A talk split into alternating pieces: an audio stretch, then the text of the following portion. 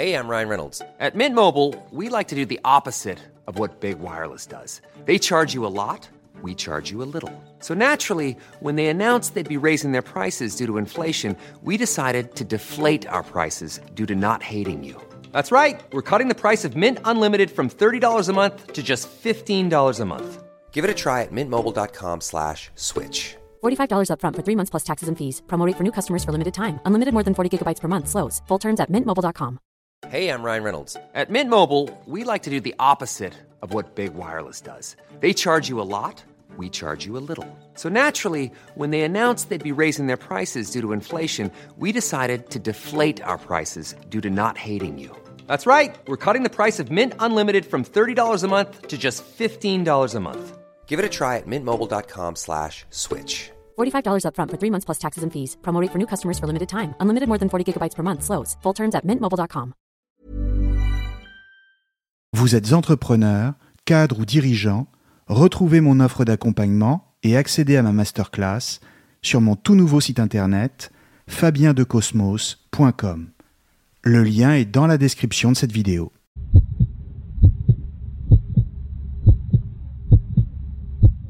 Bonjour à tous et bienvenue sur Cosmos. Par où commencer en philosophie? Quels livres lire? Quels auteurs aborder? Voire quelles notions explorer pour débuter Ce sont des questions que j'entends souvent et qui reviennent régulièrement dans les messages ou les emails que vous m'envoyez. Et en effet, que l'on soit lycéen, étudiant, actif ou retraité, mais toujours intéressé par la philosophie et désireux de progresser dans la connaissance, on peut vite se retrouver tétanisé par la somme considérable d'informations que cela représente, voire se sentir totalement découragé. Et cela peut se comprendre, car la philosophie est un univers parfois difficile d'accès, et les philosophes contemporains ne font pas toujours ce qu'il faudrait pour vous la rendre accessible. C'est pourquoi aujourd'hui, je vais vous donner quelques pistes de lecture pour vous aider, en l'occurrence trois livres de philosophie, après quoi je vous dirigerai également vers quelques ouvrages généraux ou de spécialistes sur certains auteurs, mais toujours avec le souci que ces livres soient accessibles, mais aussi qu'ils vous offrent une matière suffisante pour vous confronter à une difficulté, et donc, en ce sens, il vous engage à réfléchir. Car il faut comprendre que la difficulté fait partie du jeu. Il faut le savoir et s'y préparer. En philosophie, répondre à une question, non seulement cela prend beaucoup de temps, mais en plus, cela amène à s'en poser dix autres au moins.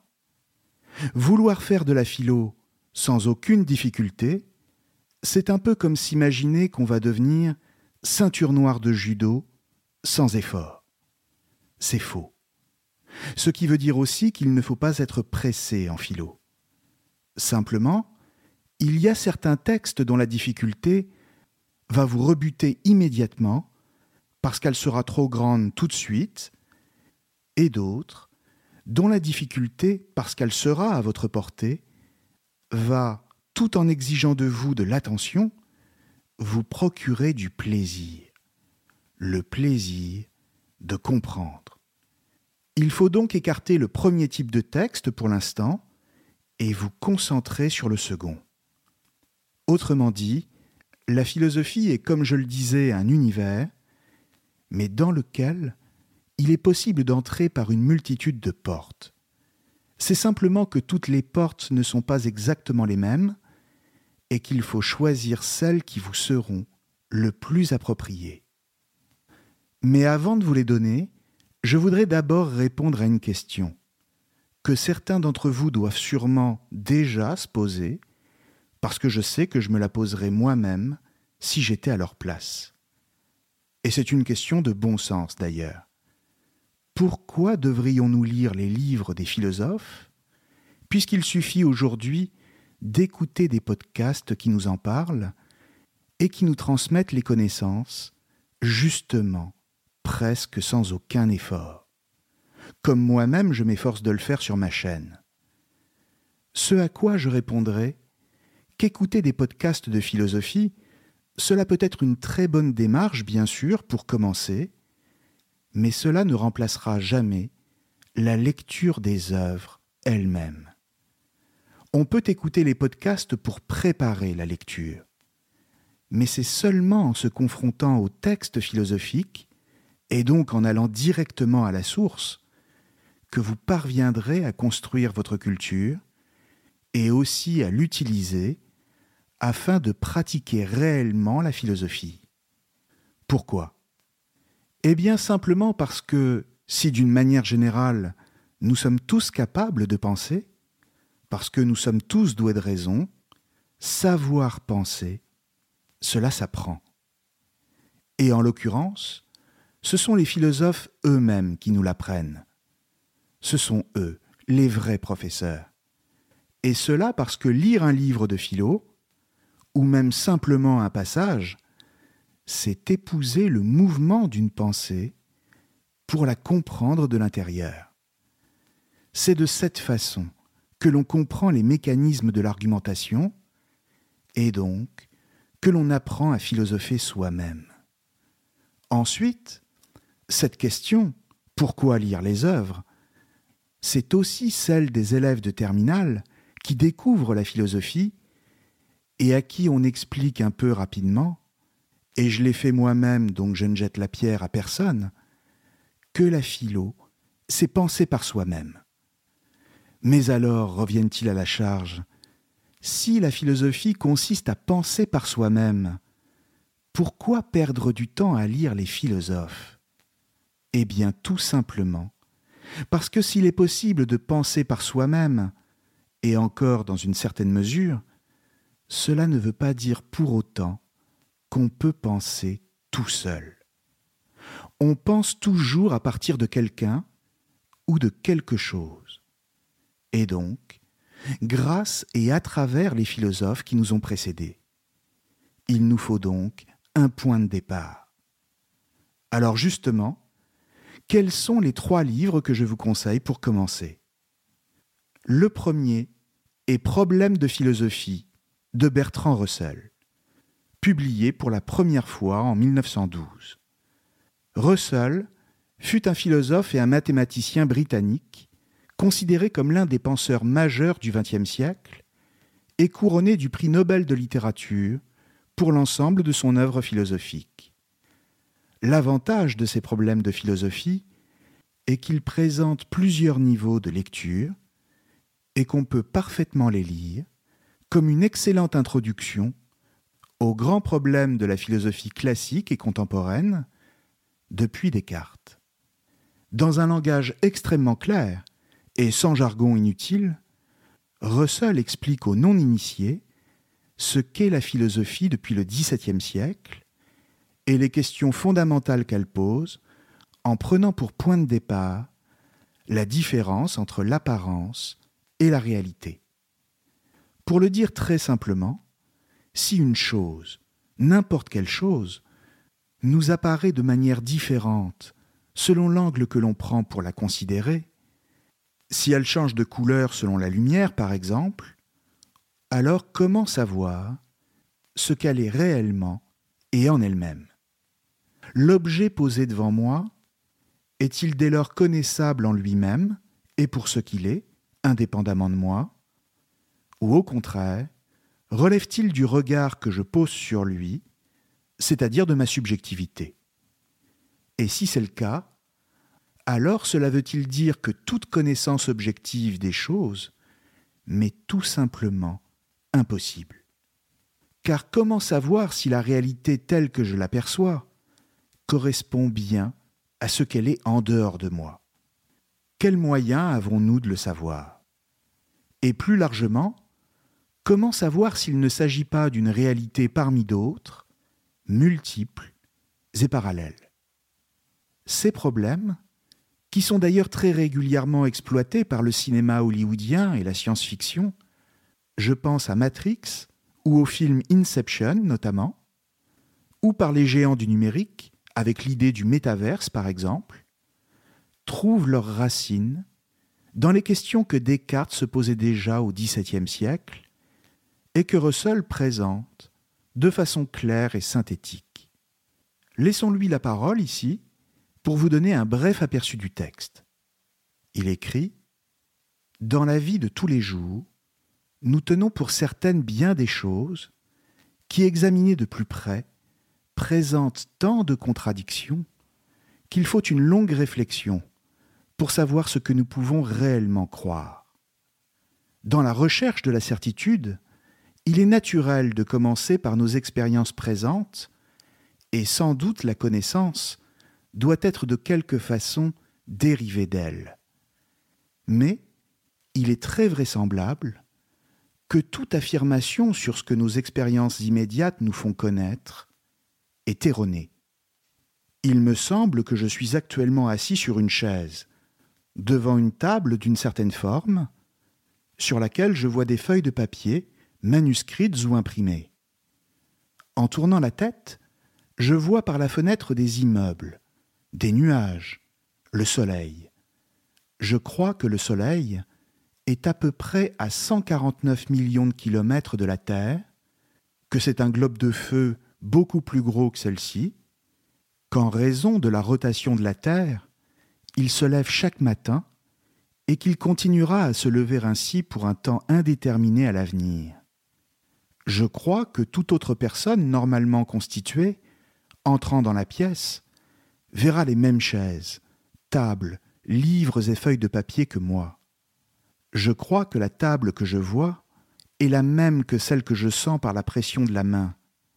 Tout cela semble si évident qu'il ne vaut guère la peine d'en parler. Sauf pour répondre à quelqu'un qui douterait que je sache quoi que ce soit. Et pourtant, on peut raisonnablement en douter. De. De la même manière, Russell se demande si la matière existe vraiment. Ou encore, comment pouvons-nous être absolument certains d'exister et de ne pas vivre dans le rêve de quelqu'un d'autre. Et à ce titre, notre moi, c'est-à-dire notre identité personnelle, est-il une réalité ou une illusion produite par le langage quand nous utilisons la première personne du singulier, je? Car au fond, qu'est-ce que la réalité? Et que pouvons-nous en savoir?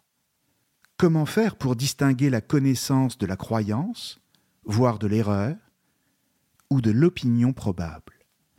Et enfin, quelle est la valeur de la philosophie? Quelle certitude peut-elle nous apporter? Et quelles sont ses limites? En clair, Russell reprend à son compte, pour mieux nous les faire comprendre, toutes les questions qui sont celles de la philosophie de la connaissance, et que Kant avait rassemblées en une seule, que puis-je savoir? Dans le livre, les chapitres s'enchaînent avec le souci de la cohérence et de la clarté pour le lecteur, et lui permettent progressivement de relier la pensée rationaliste de Descartes avec des philosophes comme Berkeley, Hume ou Kant. Russell disait lui-même qu'il voulait que son livre soit populaire, et donc accessible au plus grand nombre. Et pour le coup, il a atteint son objectif. Mais dans le même temps, il permet d'accéder à la compréhension des problèmes qui comptent parmi les plus complexes de l'histoire de la philosophie, et c'est pourquoi il constitue une excellente introduction à toutes ces questions, voire à la philosophie elle-même. Le deuxième livre que je recommande est La conscience et la vie du philosophe français Henri Bergson. En réalité, il s'agit d'une petite conférence, d'une trentaine de pages à peine, prononcée par Bergson à l'université de Birmingham le 29 mai 1911 et publiée aujourd'hui aux presses universitaires de France. D'une manière générale, on peut parfaitement aborder la philosophie par les conférences de Bergson, car elles sont claires et passionnantes, et parce qu'elles nous plongent tout de suite dans de grandes notions de la philosophie, comme la conscience ou la liberté notamment. Dans ce texte, Bergson commence par critiquer les grands systèmes philosophiques, ceux qui réduisent le monde et la vie à une série d'abstractions qui sonnent creux et à des concepts rigides. Il veut une philosophie plus modeste, dit-il, mais qui aurait le mérite d'être au plus près de la réalité de la vie. C'est pourquoi il veut partir de constats simples et dont chacun peut faire l'expérience concrète, à commencer par la conscience. Chacun d'entre nous sait qu'il a une conscience. Mais dès lors qu'il s'agit de savoir ce qu'est cette conscience, alors les problèmes commencent. En un sens, la conscience est tellement claire qu'on a du mal à la saisir. D'où la question simple, la première du texte, qu'est-ce que la conscience? Je laisse la parole à Bergson ici pour que vous puissiez entendre par vous-même à quel point le texte est clair et accessible et dans le même temps extrêmement riche. Il dit Mais qu'est-ce que la conscience? Vous pensez bien que je ne vais pas définir une chose aussi concrète, aussi présente à l'expérience de chacun de nous. Mais sans donner de la conscience une définition qui serait moins claire qu'elle, je puis la caractériser par son trait le plus apparent. Conscience signifie d'abord mémoire. La mémoire peut manquer d'ampleur. Elle peut n'embrasser qu'une faible partie du passé. Elle peut ne retenir que ce qui vient d'arriver. Mais la mémoire est là, ou bien alors la conscience n'y est pas. Une conscience qui ne conserverait rien de son passé, qui s'oublierait sans cesse elle-même, périrait et renaîtrait sans cesse à chaque instant. Comment définir autrement l'inconscience? Toute conscience est donc mémoire et accumulation du passé dans le présent. Mais toute conscience est anticipation de l'avenir. Considérez la direction de votre esprit à n'importe quel moment. Vous trouverez qu'il s'occupe de ce qui est, mais en vue surtout de ce qui va être l'attention est une attente, et il n'y a pas de conscience sans une certaine attention à la vie. L'avenir est là, il nous appelle, ou plutôt il nous tire à lui. Cette traction ininterrompue qui nous fait avancer sur la route du temps et cause ainsi que nous agissons continuellement. Toute action est un empiètement sur l'avenir. Retenir ce qui n'est déjà plus anticiper sur ce qui n'est pas encore, voilà donc la première fonction de la conscience. Il n'y aurait pas pour elle de présent si le présent se réduisait à l'instant mathématique. Cet instant n'est que la limite purement théorique qui sépare le passé de l'avenir. Il peut à la rigueur être conçu, mais il n'est jamais perçu. Quand nous croyons le surprendre, il est déjà loin de nous. Disons donc, si vous voulez, que la conscience est un trait d'union entre ce qui a été et ce qui sera. Un pont jeté entre le passé et l'avenir. Mais à quoi sert ce pont? Et qu'est-ce que la conscience est appelée à faire? Fin de citation. Que l'on soit habitué ou pas à lire des textes philosophiques, on a compris, je pense, grâce à la simplicité de son style et la pédagogie de Bergson, que la conscience, c'est du temps. Notre conscience, c'est notre passé projeté dans le présent pour anticiper l'avenir. Mais alors, quel est son rôle demande Bergson à la fin du texte. À quoi sert-elle? Réponse un peu plus loin dans la conférence à agir et donc à s'inscrire dans le monde. D'une manière générale, tous les êtres vivants sont doués de conscience, même si ce n'est pas exactement et pour toutes les espèces au même degré. La conscience est coextensive à la vie, dit Bergson. Mais en réalité, dans les faits, les hommes n'agissent pas toujours de manière consciente mais seulement quand ils doivent faire des choix.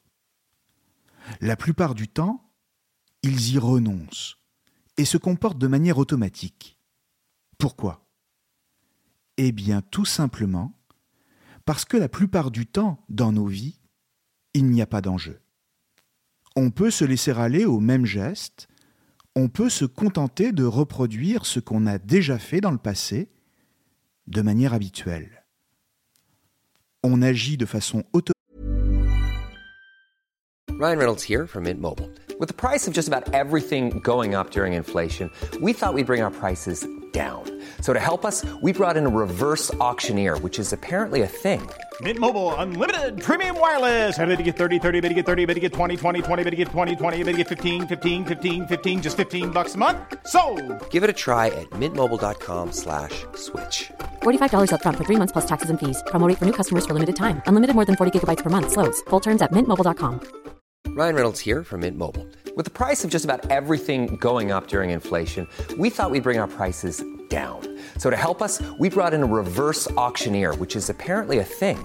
Mint Mobile unlimited premium wireless. Ready to get 30, 30, bit to get 30, bit to get 20, 20, 20, bit to get 20, 20, bit to get 15, 15, 15, 15 just 15 bucks a month. So, Give it a try at mintmobile.com slash switch.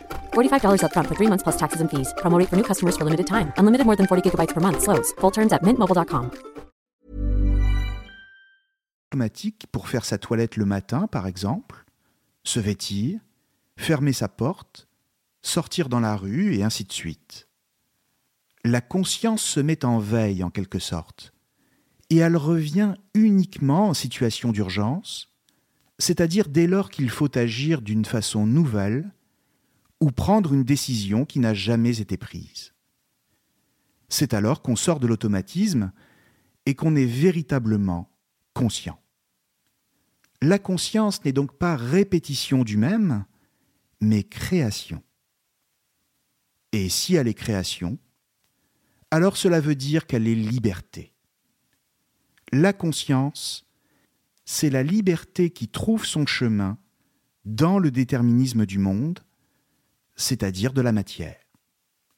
D'un côté, la conscience, et d'un autre côté, la matière.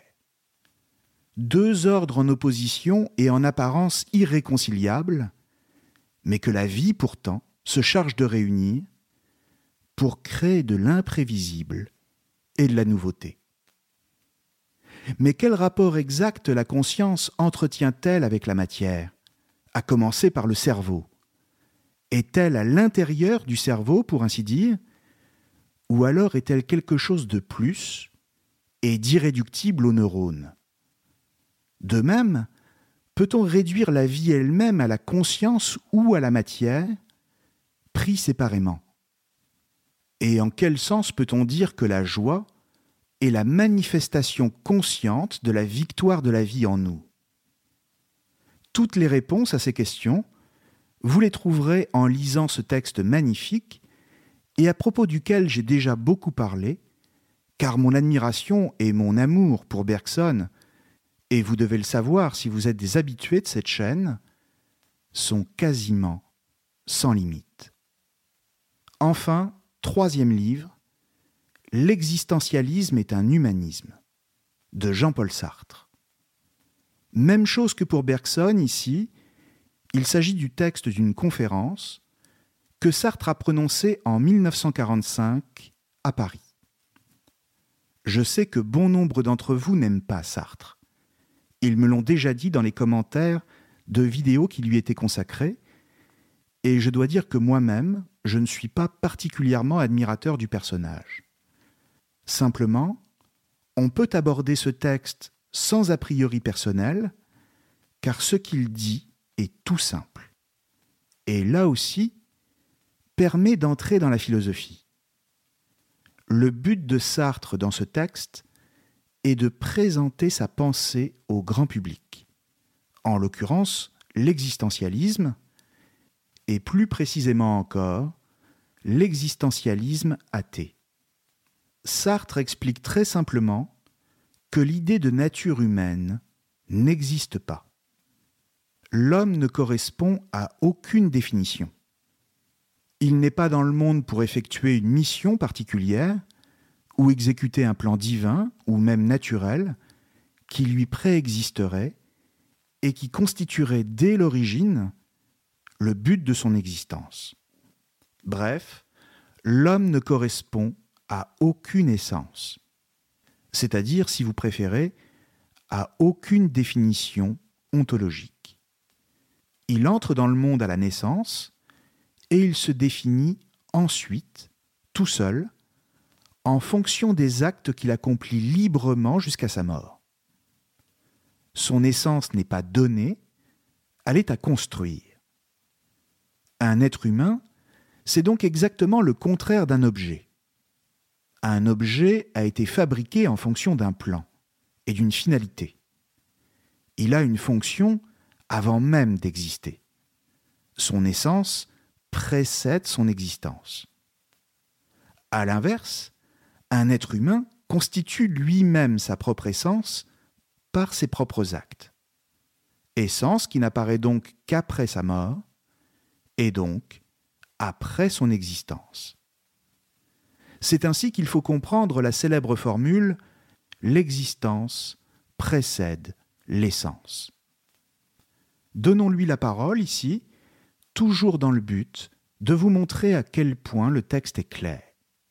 Il dit Lorsqu'on considère un objet fabriqué, comme par exemple un livre ou un coupe-papier, cet objet a été fabriqué par un artisan qui s'est inspiré d'un concept. Il s'est référé au concept de coupe-papier et également à une technique de production préalable qui fait partie du concept et qui est au fond une recette. Ainsi, le coupe-papier est à la fois un objet qui se produit d'une certaine manière et qui, d'autre part, a une utilité définie et on ne peut supposer un homme qui produirait un coupe-papier sans savoir à quoi l'objet va servir. Nous dirons donc que pour le coupe-papier, l'essence, c'est-à-dire l'ensemble des recettes et des qualités qui permettent de le produire et de le définir, précède l'existence. Et ainsi la présence en face de moi de tel coupe-papier ou de tel livre est déterminée. Nous avons donc là une vision technique du monde dans laquelle on peut dire que la production précède l'existence.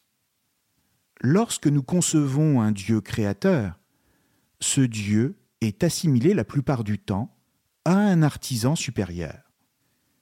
L'existentialisme athée que je représente est plus cohérent.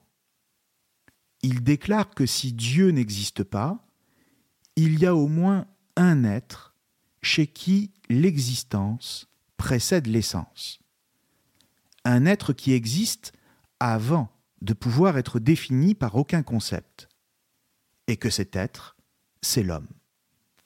Qu'est-ce que signifie ici que l'existence précède l'essence? Cela signifie que l'homme existe d'abord, se rencontre, surgit dans le monde, et qu'il se définit après. L'homme, tel que le conçoit l'existentialiste, s'il n'est pas définissable, c'est qu'il n'est d'abord rien. Il ne sera qu'ensuite, et sera tel qu'il se sera fait. Ainsi, il n'y a pas de nature humaine, puisqu'il n'y a pas de Dieu pour la concevoir.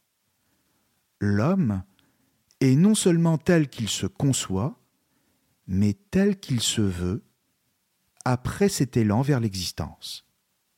L'homme n'est rien d'autre que ce qu'il se fait. Tel est le premier principe de l'existentialisme. Fin de citation. On vient de l'entendre, pour Sartre, il n'y a pas de nature humaine, et donc pas de déterminisme. L'homme est sans cesse en projet de lui-même. Il choisit ce qu'il veut être, et ce qu'il est il le construit progressivement ensuite à travers ses actes. En clair, nous ne sommes rien d'autre que la somme de nos actes. Si bien qu'on ne peut faire le compte de ce que nous sommes qu'à la fin de notre existence, c'est-à-dire quand on n'a plus la possibilité d'agir. On le voit, l'existentialisme est une philosophie de la liberté et donc de la responsabilité, ce qui, bien évidemment, n'est pas si simple à assumer. il n'est pas simple d'assumer d'être libre, et donc de ne correspondre à aucun être. C'est même un fardeau. En ce sens, il serait plus simple de répondre à une essence qui nous prédéterminerait à être quelque chose de précis. Il serait plus simple de ne jamais avoir à faire de choix. Pourquoi? Eh bien parce que si être libre, c'est ne correspondre à aucune nature précise, et donc n'avoir aucune essence donnée à l'avance, alors cela veut dire que nous ne sommes rien d'autre que du vide, ou pour le dire comme Sartre, du néant. Et quand nous en prenons conscience, quand nous touchons du doigt le fait que nous sommes libres, alors nous percevons un abîme qui est en nous, et cela prend la forme d'une profonde angoisse. L'angoisse est le vertige de la liberté, disait déjà le philosophe danois Kierkegaard en bon précurseur de l'existentialisme. Tout comme Heidegger parlait quant à lui de la nuit claire de l'angoisse pour définir ce vide qu'est la liberté, laquelle nous conduit quoi qu'on fasse vers la mort. À partir de là, toutes les stratégies sont possibles pour tourner le dos à l'angoisse. C'est ce que Sartre appelle la mauvaise foi. La mauvaise foi, c'est l'attitude de celui ou de celle qui cherche par tous les moyens à ne pas assumer qu'il est un être libre. Mais sans aller trop loin ici, posons-nous simplement les questions suivantes. D'abord, y a-t-il un moyen de sortir de l'angoisse pour un être libre? Qu'est-ce que l'engagement? Quelle morale l'homme peut-il se donner à lui-même si Dieu n'existe pas? Et enfin, peut-il encore envisager une forme de transcendance Toutes ces questions sont posées dans le texte, et c'est à vous qu'il appartient désormais d'aller vers lui et de vous l'approprier. Alors maintenant que je vous ai présenté ces trois livres, vous devez certainement vous demander, et à bon droit, pourquoi ai-je choisi cela en particulier?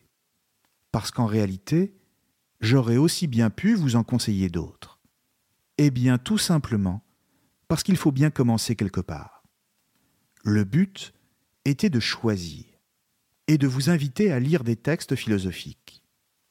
Or, le grand problème de ceux qui ne savent pas par où commencer, comme je le disais tout à l'heure, c'est qu'ils se demandent sans cesse pourquoi choisir tel philosophe plutôt que tel autre, et que bloqués par cette interrogation, ils n'en lisent aucun. Ils ne commencent jamais. Le plus important, c'est donc de choisir un point de départ. Cela dit, j'aurais pu vous conseiller Descartes, par exemple et notamment les méditations métaphysiques, qui sont d'ailleurs écrites dans un style très simple, mais qui, malgré leur simplicité, se révèlent très vite d'une extrême complexité. Simple ne veut pas dire facile. Commencer par les méditations, plutôt que par Russell qui en parle d'ailleurs, n'aurait sans doute pas été un très bon conseil. Même chose avec Platon mis à part le texte du mythe de la caverne, qui se trouve au début du livre 7 de la République, toute son œuvre est très compliquée pour qui veut commencer en philosophie. Citons tout de même ici le banquet, qui reste accessible et qu'on peut lire tout de suite. J'aurais également pu vous proposer Schopenhauer, car il est l'un des philosophes les plus clairs, on peut même dire qu'il est limpide, et son livre le plus important le monde comme volonté et comme représentation. Mais cette fois, le problème, c'est la quantité, car le livre fait plus de mille pages. Il vous faudra donc un peu de courage pour l'ouvrir, mais gardez-le dans un coin de votre esprit, car il est passionnant à lire. Et puis, il y a d'autres auteurs qu'il vaut mieux aborder de manière indirecte, c'est-à-dire par des livres de présentation écrits par des spécialistes, et cela afin de préparer le terrain pour mieux les comprendre. C'est le cas de Kant, par exemple. Inutile de se jeter tout de suite sur la critique de la raison pure. Commencez par les livres de Luc Ferry, qui, s'agissant de Kant, est un merveilleux pédagogue. Il ne l'est d'ailleurs que sur Kant, car dès qu'il commence à parler des autres, on peut dire qu'il a tout faux. Mais quand il parle de sa spécialité, c'est-à-dire de la philosophie allemande du XVIIIe siècle, il est brillant. Et je dois dire que je lui dois moi-même énormément. Citons ici un de ses livres sur Kant, à savoir Kant, une lecture des trois critiques. Et si malgré ça vous tenez absolument à lire Kant tout de suite, allez vers les petits textes, comme Qu'est-ce que les Lumières par exemple, ou encore Idée d'une histoire universelle d'un point de vue cosmopolitique, lesquels sont eux aussi très clairs. Même chose avec Spinoza. La lecture de l'éthique est fondamentale mais commencez plutôt par lire sur l'éthique, notamment les livres de Robert Misrahi, Spinoza, ou de Gilles Deleuze, Spinoza, Philosophie pratique. Et maintenant, le cas de Nietzsche. Un jour, un élève de terminale m'a dit qu'il avait lu Ainsi parlait Zarathustra pendant les vacances. Il voulait sûrement faire le malin, mais ses efforts étaient sincères, et je les ai donc encouragés. Mais la vérité, c'est qu'il est tout simplement impossible de comprendre un texte pareil, sans doute l'un des plus difficiles de toute la tradition philosophique, quand on commence. Un livre, qui plus est, écrit par un penseur génial, mais qui ne s'exprime quasiment que par aphorismes et métaphores. Zarathustra est lui-même une métaphore qui nous renvoie toujours à une infinité d'interprétations commençait plutôt par Crépuscule des idoles, que Nietzsche rédige à la fin de sa vie consciente, et qui est une sorte de résumé de sa pensée bien plus accessible. Mais même là, ça reste ardu. C'est pourquoi je vous conseille vivement les livres de Patrick Vottling, sans doute le plus grand spécialiste de Nietzsche que nous ayons actuellement, avec notamment La pensée du sous-sol, et surtout la philosophie de l'esprit libre, introduction à Nietzsche, lequel est tout simplement indispensable. Sachez également que l'édition que vous choisissez pour lire les textes philosophiques n'est pas moins importante. Il existe des collections extrêmement bien faites, avec des dossiers très bien conçus, comprenant par exemple une présentation biographique de l'auteur, une contextualisation du texte dans l'histoire des idées, ce qui est important, et des explications, point par point, avec les clés du texte, ce qu'il faut en retenir, et des liens avec d'autres philosophes ou avec d'autres courants de pensée. Le tout étant facile à lire, avec des contenus aisés à s'approprier. Je pense notamment à la collection Folio Plus Philosophie qui offre tout un catalogue des grands textes, mais aussi les intégrales de philo chez Nathan, dont les dossiers sont précieux, ou encore Classique et compagnie chez Atier. Même chose, de très bonne facture, les textes y sont présentés par des spécialistes de façon très pédagogique et dont l'unique souci est de vous aider à comprendre. Enfin, un mot concernant les présentations de la philosophie et de son histoire.